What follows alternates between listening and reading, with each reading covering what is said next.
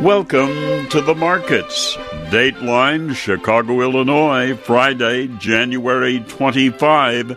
Along with Max Armstrong, I'm Orion Samuelson. And it's cold in Chicago and it's cold in a lot of places in the Midwest.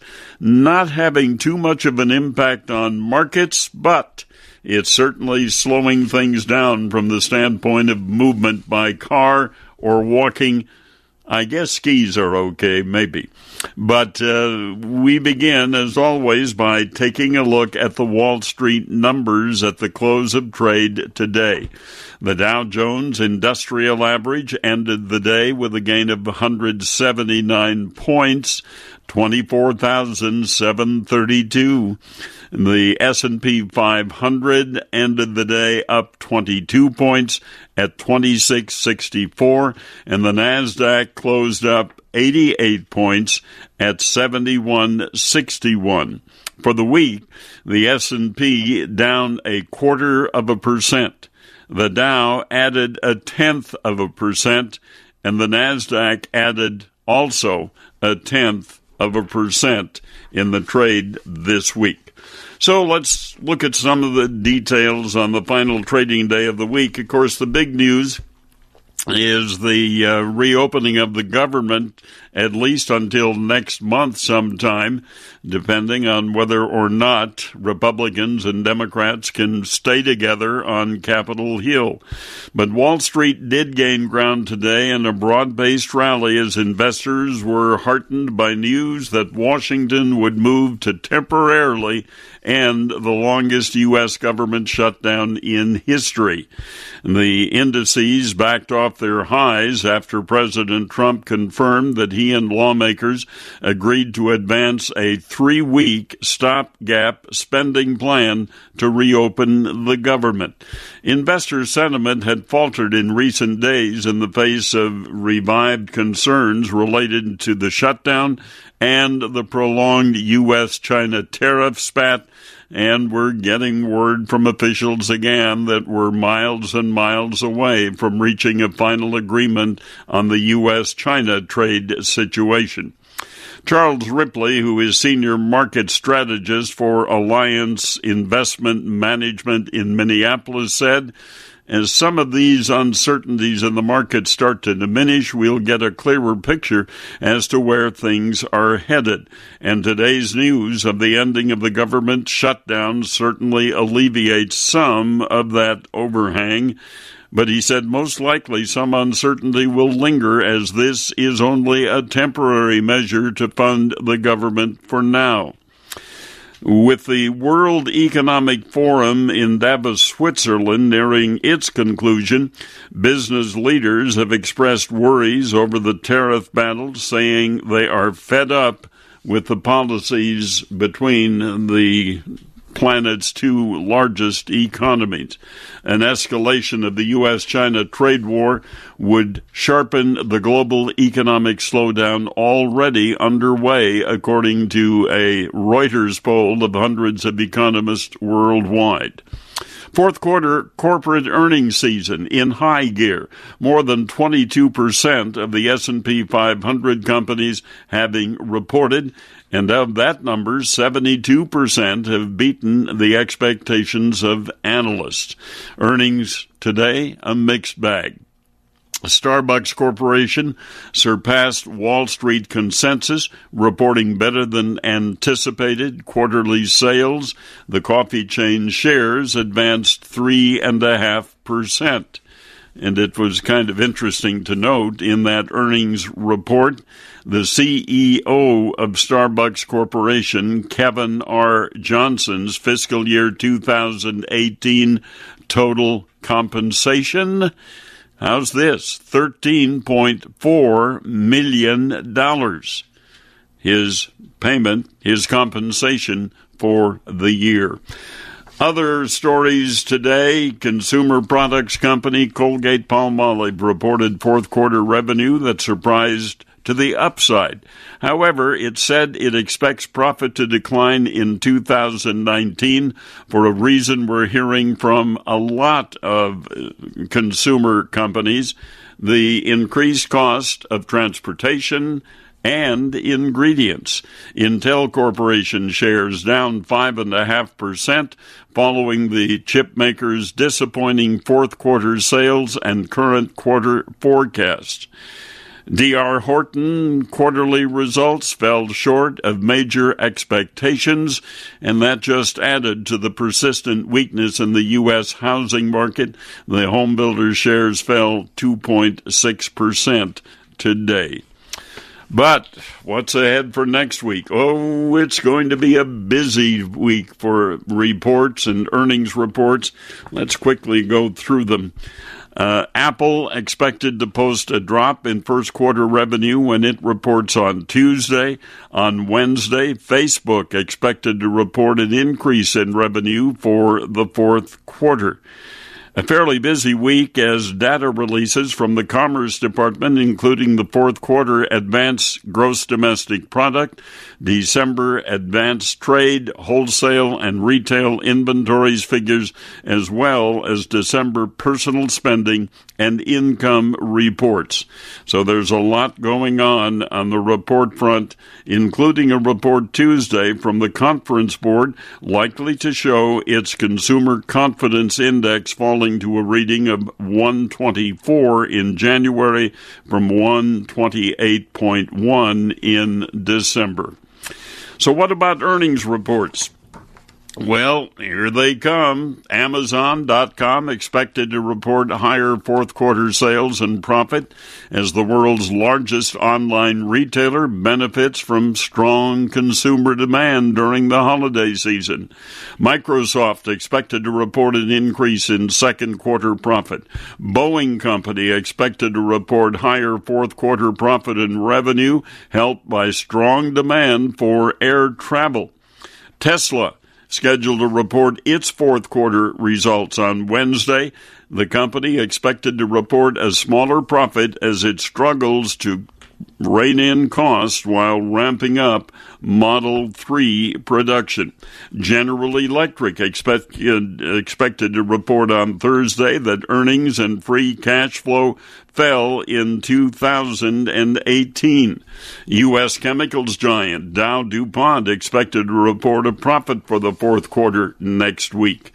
And McDonald's Corporation fourth quarter results expected to show an increase in fourth quarter comparable store sales, boosted by new delivery initiatives and low price value meals. Verizon Communications expected to post a rise in fourth quarter revenue as the largest U.S. wireless carrier adds more net new phone subscribers who pay a monthly bill. Meanwhile, AT&T expected to post an increase in fourth quarter revenue as well, and Sprint Corporation expected to report higher quarterly revenue. Tuesday, a raft of drug maker reports the fourth quarter results. Pfizer, Allergan, Biogen, and Amgen will all be reporting, and Merck and Company as well will be reporting too. The world's largest publicly traded oil company, ExxonMobil, scheduled to release its results for the final quarter of 2018 on Friday and Chevron Corporation also releasing results for the fourth quarter on the same day.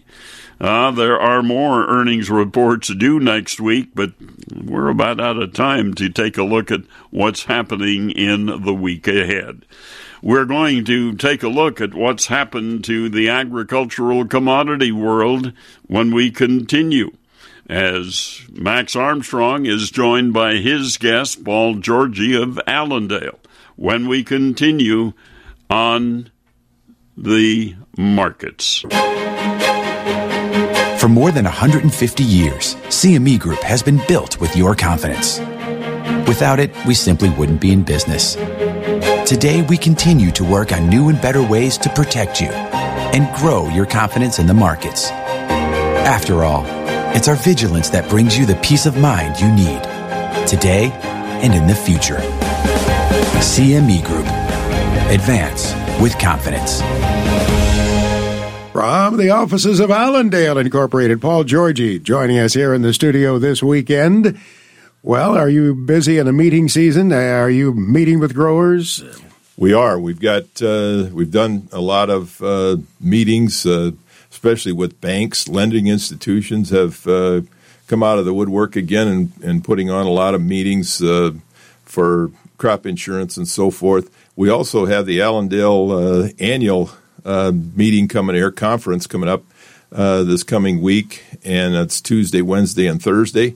we got Drew Lerner going to talk about the weather here for this coming year, and he's been he's been pretty good at it with for us uh, for many years.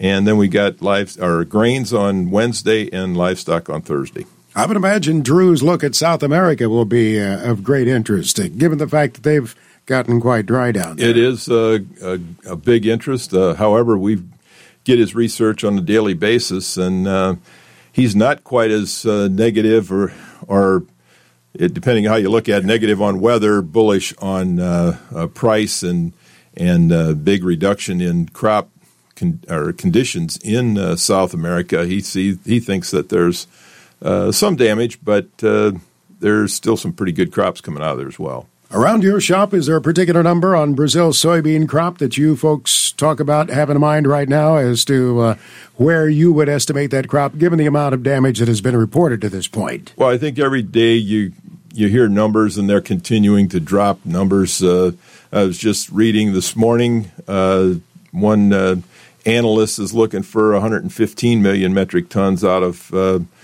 of Brazil. Uh, we think they're probably in that 118 range yet. Uh, we have a tendency of always getting excited when we look at things. I mean, we do it here in the U.S. Farmers in, in general have a, and human nature has a, a way of judging that where, you know, when it looks bad, we think it's a lot worse than it is. So we're in the probably more conservative number of 118. Uh, a year ago, they were in the uh, 119 to 120 range. So uh, probably a smaller crop than uh, last year out of Brazil. But the big uh, deal there is that Argentina is going to produce a lot more bushels, a lot more uh, tonnage than they did a year ago. So coming out of South America in total is still probably looking at a, a larger soybean production out of South America than we had a year ago. This is an earlier Brazil soybean crop, is it not, than a year ago? And the earlier part of the earlier crop is the one that's being damaged the most. Uh, you know, we're hearing very poor production in some acres, uh, and, and, the other acres and other areas are are uh, having huge yields. So it just depends if they got that shower or not. And uh, and the other thing about Brazil is the harvest is moving along, and we're continuing to uh, to move along with their harvest rapidly, which that takes us to the demand side of the equation, where they're bringing uh, soybeans to the marketplace, shipping out new crop soybeans, and that again is competing with the uh, the U.S. Uh, export market. We had a flurry, a little flurry of activity there with business with China reported a few days ago. What's happened since then, Paul? Is there anything going on? Well, I was just reading the uh, China, or China supposedly bought a bunch of cargoes out of Brazil, and uh, price wise, they're at about ninety four dollars a ton. U.S. soybeans are one hundred and thirty five dollars a ton. So there's a good reason why they're buying why they're buying from uh, Brazil. And the other uh, thing is is all these numbers that we normally would get from the USDA because the government's closed, we're not getting them. So I think the trade is kind of hoping for some exciting news, and we probably will whenever the government opens. We're going to get one number of export sales from the last time we. Uh, from the last report they gave us. So we could see some massive uh, numbers coming out which should be positive to the market and hopefully give the producers some opportunities to uh, to market some grain on a, a, surge higher. At least that's what everybody's looking for right now. So you think there's still some friendly news to come, given the fact that there's been this uh, void in yep. USDA reporting for I, a few I weeks. I think there is. I think there's well, it's a double edged sword. I think the exports will probably be uh, good, and they'll we'll see a big number. So Uh, the traders in general are going to look at that and say, wow, this is really good. Uh, but it might be kind of a flash in the pan. The other side of that reporting is that they're going to probably report that we've got a lot of crops left in the U.S. There's going to be a lot of inventory. We've got ending stocks that are going to be big. Uh, the bean ending stocks is the number that everybody's watching. Is is it going to be a billion bushel or is it going to be under a billion? Uh, you know, I don't think it matters either way right now. We've just got a lot of beans that we need to move. So uh, that I think is uh, is probably the negative uh, that would come out of government reporting. But I think the initial uh, news uh, headlines could be uh, friendly when they start to release their their total export sales since the last report. Once the partial government shutdown ends, whenever that is, how many days do you think it'll take before they are able to gin up that machine to get some reports out? Uh, will they then start releasing on a regular schedule, or do you think they'll have some special release dates to catch up? Have you heard anything about that? And then, of course, there's the Ag Outlook conference that looms out there in a few weeks. That I just asked uh, Rich Nelson about it yesterday. Are they going to have the Outlook conference? And it seems like uh, they're planning on it right now. Uh, I also asked, are we going to have the the February crop report because that's coming up here?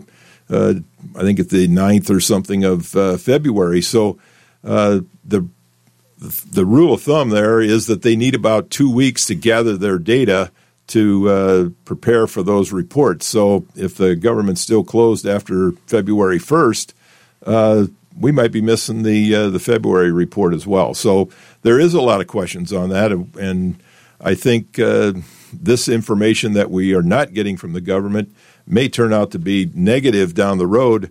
Uh, even though we might get a, a surge of some friendly news uh, at the beginning of that time frame. I hate to think about government being closed that long, but the end of March might be a really big release. You know that we usually get a planting intentions report at that time, do we not? Well, I, I I, haven't thought that far or that negatively yet to think that we're going to fall uh, or not get any information until the end of listen, March. But listen to the headlines; you're getting negative fast. Oh yeah, well everybody's getting uh, everybody's uh, wearing very thin on this thing, yeah. and and normally the data that is gathered for the end of March acreage report is gathered at the uh, uh, last week of February, the first week of March. So uh, you know, if we're not in operation at that time, I mean, that could uh, cause some issues of getting the right data, if uh, if at all, for that uh, that March 31st report. Well, does this mean that more than ever, the planting decision that the farmer is going to make, whatever that mix is going to be this spring, that more than ever there's there's acreage in flux here. Now, you know, I, I look back to the fall. Many producers make their decisions, start booking seed you know, as early as August or September. And, and I know we've got some private estimates circulating around now on farmer ideas, but is there more in play this year simply because that grower is watching to see what happens with China? You know, what kind of uh, other indications we're seeing here with the Brazilian crop? What's your view of that, Paul? Well, I think the, the uh, the logical answer would be yes, there is a lot of factors involved, but it, just last week I was sitting around the table with a bunch of farmers, and we were. I asked that very specific question: What are you going to plant next year? And out, out of there was six people around the table. Five of them said we're going to plant our normal rotation. So if we're planting equal amounts of corn, we're going to plant that same thing this coming year. One gentleman said, I planted all beans last year. I'm going to plant all corn this year. And because he and then the other factor we talked about is the uh, the cost of putting the crop in and staying in rotation. You're going to be much better off from a production side of things and cost side. I can reduce my fertilizer cost if I'm going back uh, on where I planted soybeans last year. I'm going to plant corn this year. They can. Uh, it's it's much more profitable and less cost. I th- also think that there will be a percentage of the producers that will in, be influenced by the lender uh, because the lender is saying, well, you got to generate some cash. And from what I also heard from sitting around the table and, and talking to a lot of farmers at these meetings, is they have got a lot of grain in the bin. And I always ask the question, well, tell me how much grain your neighbor has in the bin because they don't, they don't want to tell me what they have. So, uh, and they, uh, they they laugh at that, and then one guy says, "Hey, I got a lot of corn in my bin too," and I think that's the case. They've got a lot of grain. They need to sell. They're hoping for some kind of surge in price. But the lender also is in a tough situation because he's saying, well, you got to you've got this corn, you've got the cash, you need to sell something in order to generate some cash on your own. I can give you so much money and you've got to generate the rest. So that's going to determine if they put corn in or soybeans because of uh, total cost. But in reality, if April weather is good for planting corn, they're going to plant corn. Uh, our numbers suggest that we could see about 4 million more acres of corn this year uh, and about 3 to 3.5 million less acres of soybeans. Uh, I know there's other analysts out there that don't see that much, uh, don't uh, see the, that big of an increase in corn acres. But from a rotation standpoint, you could easily see that because we planted a lot more beans last year. So uh, there's a lot of questions about what the farmer will do. Uh, money has some influence. Weather will have a big influence. Rotation has an influence. So uh, we've got we've got a lot of things to keep track of here over the next couple months. I know the results of one survey prompted one analyst to say that maybe the the producers were being a little more cautious about shifting into corn, where they were waiting, and uh, there had been this news of. Uh, you know, kind of a detente in the trade war with China, that the discussions were going to be moving along, and and uh, that was friendly to soybeans, and they might not shift as much as indicated maybe last fall or in previous surveys. Do you think that uh, the growers are hanging that much on the headlines? I mean, it didn't sound like it from those folks you were talking I, I think to. they talk about the headlines. Yeah. I don't think they're going to make decisions on the headlines. And I just some reality here. If we, Rich Nelson has done some numbers. If we decrease the soybean acres by about 3 million, 3.5 million acres, and we use trend yield, ending stocks will actually be over 1 billion bushel for soybeans uh, under the, the, what we know now. And uh, so corn corn's not going to be influenced very much. If we reduce the yield by the trend yield, uh, take us to trend yield in corn, increase the acres, we're going to have ending stocks in corn within 50 million bushel of where we had it this year. But the soybeans, just because uh, the uh, the yield, the trend yield, and the acres we could have an, an increase in ending stocks again uh, this coming year in 2019 2020 crop. Are you somewhat friendly to the corn market? I can be. Uh, I think it's going to, I think we've got ending stocks or stocks to usage ratios of about 11.2%, which is really very friendly. Uh, if we have any hiccup in supply at all, uh, I think that is uh, positive. Uh, and if we can have a handshake with China. Uh, they could be buying more corn. They're increasing their ethanol production there.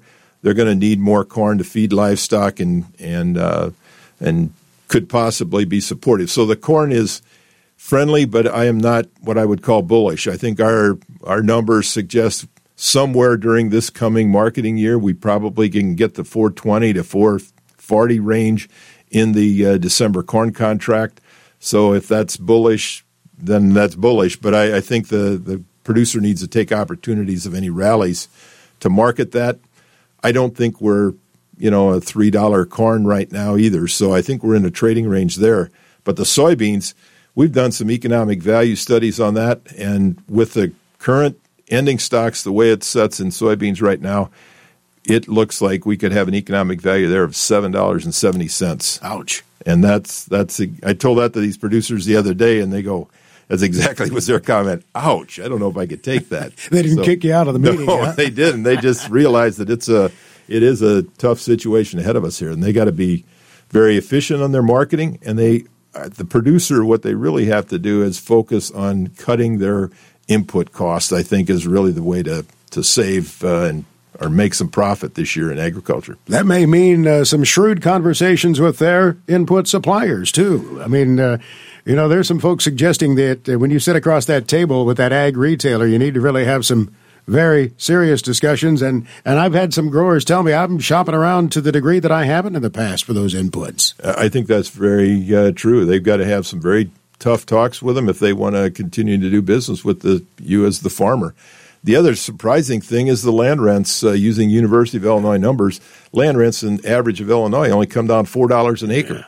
I mean, that. Uh, but when you got land prices uh, where they're at, there probably is some justification for that. But it's that's where uh, a lot of uh, costs can be curbed as well. Paul, we always appreciate your visits when you come by to talk with us. Thank you for doing so uh, this week. Thank you very much, Max. Paul Georgy with Allendale. For more than 150 years, CME Group has been built with your confidence. Without it, we simply wouldn't be in business. Today, we continue to work on new and better ways to protect you and grow your confidence in the markets. After all, it's our vigilance that brings you the peace of mind you need today and in the future. CME Group. Advance with confidence. Couple of stories from the Environmental Protection Agency this week. The Trump administrator's senior air pollution official said today he and his agency were still exploring the science of climate change and fell short of calling it a crisis. Bill Wehrum, U.S. EPA Agency Assistant Administrator for Air and Radiation, and previously a lobbyist for coal and oil industry interests, said at a public event in Washington that he supported a rollback of former President Obama's centerpiece, climate change regulation. The other story dealing with the U.S. Uh, Environmental Protection Agency, it said today it will complete a proposal to expand sales of higher ethanol blends of gasoline in time for the summer driving season, despite delays from the partial government showdown. Bill Wehrum said, I still think we can get the rule done in time. And what I mean by that is get the rule in place by the start of the summertime. President Trump had promised U.S. farmers and biofuels producers that his administration would lift a long time ban on summertime sales of E15 to help boost demand for corn based fuel. And uh, looking at uh, agricultural market activity price wise, uh, today soybean futures climbed to a two week high on concerns about the size of Brazil's crop and some short covering ahead of a planned U.S. China trade talks next week. Corn firmed following strength in soybeans, while wheat drifted lower. And at the end of the trading session, March wheat was down half a cent, $5.21 a bushel. That's where we'll start trade on Monday. March corn ended with a gain of three and three quarter cents. Three dollars eighty and a quarter cents a bushel, and March soybeans ended with a gain of seven and a half cents today. That'll put it at nine dollars twenty three and a half cents a bushel as we start trade next week. Meanwhile, let's look at livestock. Mercantile Exchange hog futures fell sharply today, with the most active April contract hitting its lowest level in more than five months. Disappointing export demand failed to ease the supply glut in the United States. China's imports of pork from the U.S. fell by more than half to about 263,000 tons in 2018, according to customs data that we received on Friday. And the bitter cold snap and snow across the Midwest boosting feed costs for livestock producers as they tried to maintain animal weights. So at the end of the day, we saw the April lean hog contract down a dollar forty-five cents, and it'll start trade next week at sixty-two dollars twelve cents a hundredweight. February live cattle up 70 cents for the day. It'll start the week at $126.05. And March feeder cattle ended the day down 70 cents. It will start the week at 300 at $143.62 a hundredweight. The other thing as we look ahead to next week, yeah, there is more stuff going on on the meeting front this week uh, in New Orleans. New Orleans has been the farm meeting headquarters this year. The uh, sheep industry was there, and next week, the National Cattlemen's Beef Association will hold its annual convention in New Orleans. We're out of time. Along with Max Armstrong, I'm Orion Samuelson. Thank you for joining us on the markets.